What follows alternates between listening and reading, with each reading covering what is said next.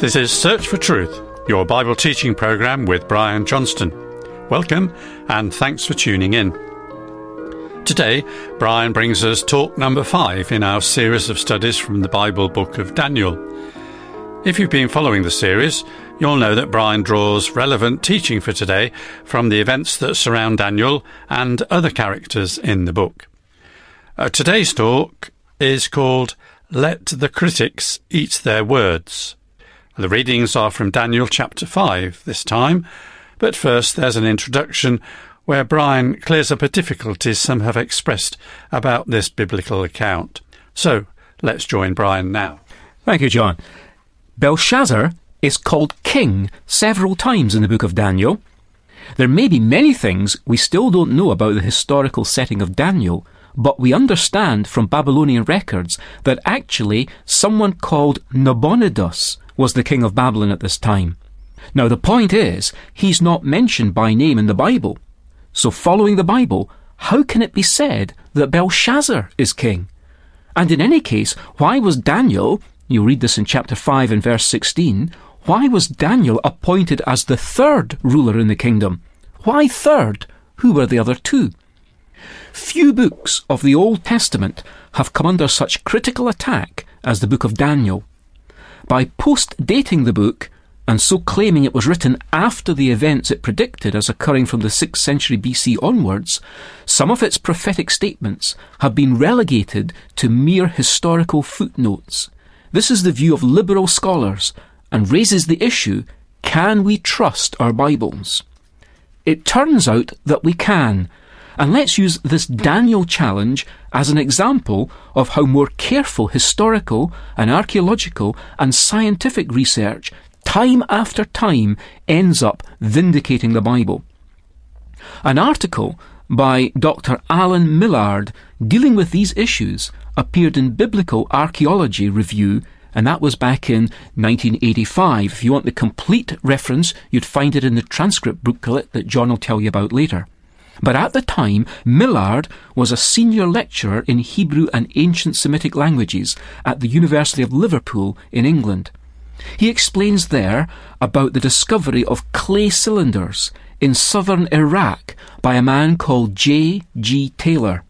Another man, called Sir Henry Rawlinson, was able to read the Babylonian inscriptions on them, which had been written at the command of Nabonidus, king of Babylon, who was king from 555 to 539 BC.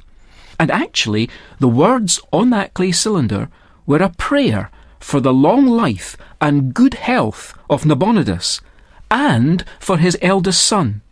And the name of that son, clearly written on the clay cylinder, was Belshazzar. Remember what we said earlier. The Bible book of Daniel has been one of the books unbelievers and critics have targeted most.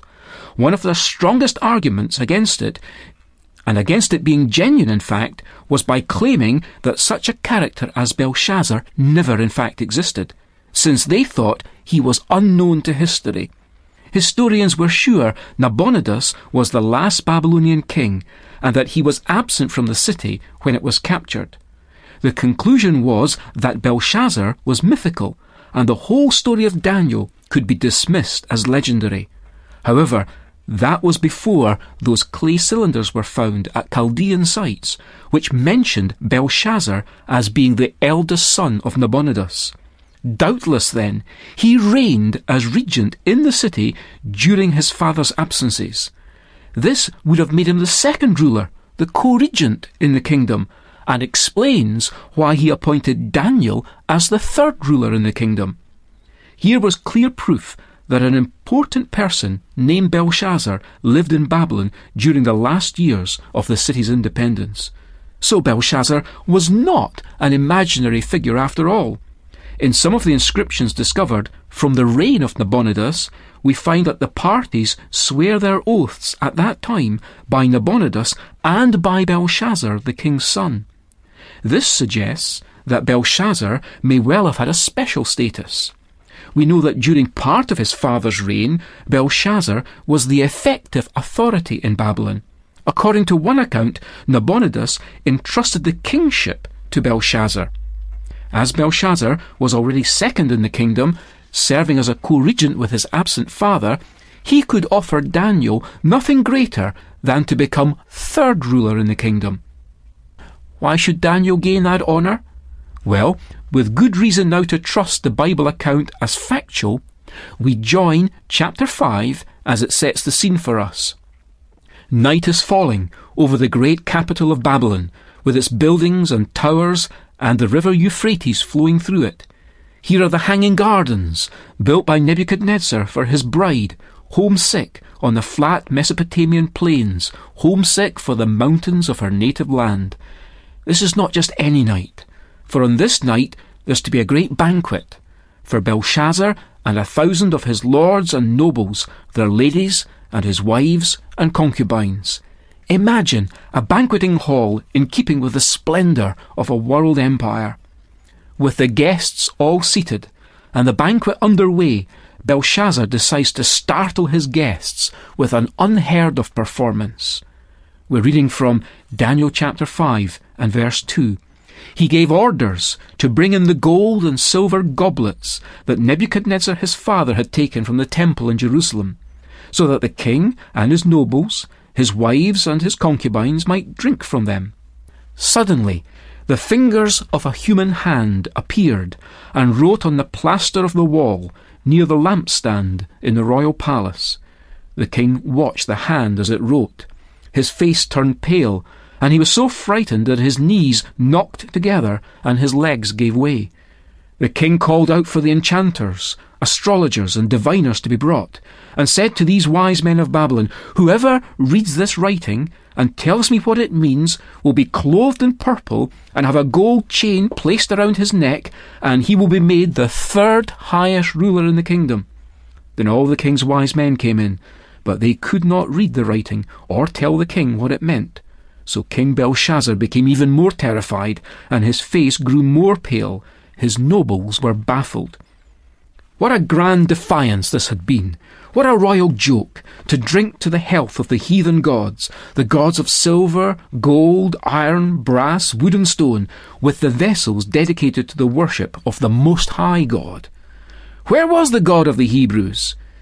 He was nearer than anyone thought, as suddenly, over against the lampstand, illuminated clearly by its light, the king saw to his horror the fingers of a man's hand writing on the wall. His face then drained of all colour, and his knees began to knock. Mene, mene, tekel, Parsin.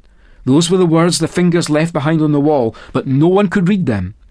Then the queen remembered the old Hebrew statesman who had served under Nebuchadnezzar.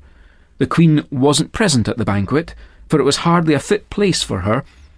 But when the news was brought to her of what had happened, she came in and told the king about Daniel, who was able to give interpretations and solve difficult problems. The king then gave an order that Daniel should be brought in, and soon an old man made his appearance. What a contrast between this Hebrew statesman and prophet and Belshazzar and his revellers. As Daniel stood there, I imagine his strong, God fearing countenance, with its white locks surveying the spectacle of debauchery and recent hilarity but now frozen in terror. Daniel was candid as he gave the interpretation of the writing on the wall. This is the inscription that was written Mene, mene, tekel, parsin. And this is what these words mean. Mene, God has numbered the days of your reign and brought it to an end. Tekel, you have been weighed on the scales and found wanting. Peres, your kingdom is divided and given to the Medes and Persians. Then, at Belshazzar's command, Daniel was clothed in purple. A gold chain was placed around his neck, and he was proclaimed the third highest ruler in the kingdom. That very night, Belshazzar, king of the Babylonians, was slain, and Darius the Mede took over the kingdom at the age of sixty two. Belshazzar is an example of a man who refused to be taught and who wouldn't be warned. In that brief and powerful sermon, Daniel reminded the king of the pride and blasphemy of his predecessor upon the throne, Nebuchadnezzar, and how God had dealt with it. Yet, unwarned by that, Belshazzar had gone one worse than Nebuchadnezzar and had exalted himself to a climax of infamy and blasphemy by drinking wine out of the cups from the Jerusalem temple. Note, please, neither Belshazzar nor anyone else goes to his or her doom unwarned. Belshazzar suddenly, on that night, saw a hand writing on the wall. It was writing his judgment and doom, that last chapter of his personal history and of his empire. Nothing could now be changed, nothing altered. Weighed in the balance of his wives and concubines and the thousand revellers at his banquet that night, Belshazzar was not found wanting. His guests had surely been enjoying the grandeur and the debauchery of it all, for as Jesus said, people love the darkness. But it's not the judgment and balance of this world that counts, but God's judgment and God's balance. Weighed in that balance, Belshazzar was indeed found wanting. And God weighs us in the balance. He's the searcher of every thought, the discerner of every secret, the observer of every act. All of us, weighed in His balance, searched by His judgment, are most definitely found wanting. But God has provided for us a weight of righteousness that's not our own. The Apostle Paul said that God has wiped out the handwriting of requirements or the writing of the debt that was against us, which was contrary to us, and he has taken it out of the way, having nailed it to the cross. You'll find these wonderful words written in Paul's letter to the Colossians, chapter 2 and verse 14. So I want to ask you, have you acknowledged before a holy God that as well as the writing on the cross that said, Jesus of Nazareth, King of the Jews, there was other handwriting also, seen only by the eye of faith? Do you believe that the extent to which you've offended God was written there on the cross, nailed to the cross of Jesus? And it's as though God looked upon the death of his Son there and then wrote, paid in full over the writing of the debt, your debt and my debt. But have you turned to God yet and trusted for forgiveness in His Son, Jesus Christ, the only Saviour? Again, may I ask you, when the hand begins to write, will it stop with that sentence, you are weighed in the balances and found wanting? Or will it add, but found trusting in Christ and so forgiven?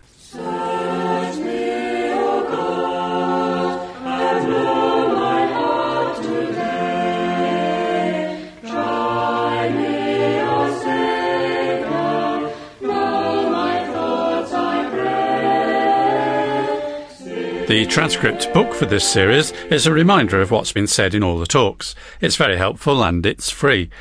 Uh, you can also download many of our books and talks via the internet, but the hard copy book for this series is available to you by asking for the title Daniel Decoded.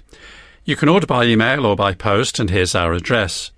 Search for Truth, Hayes Press, The Barn, Flaxlands, Royal Wootton Bassett, Swindon, SN4 8DY UK.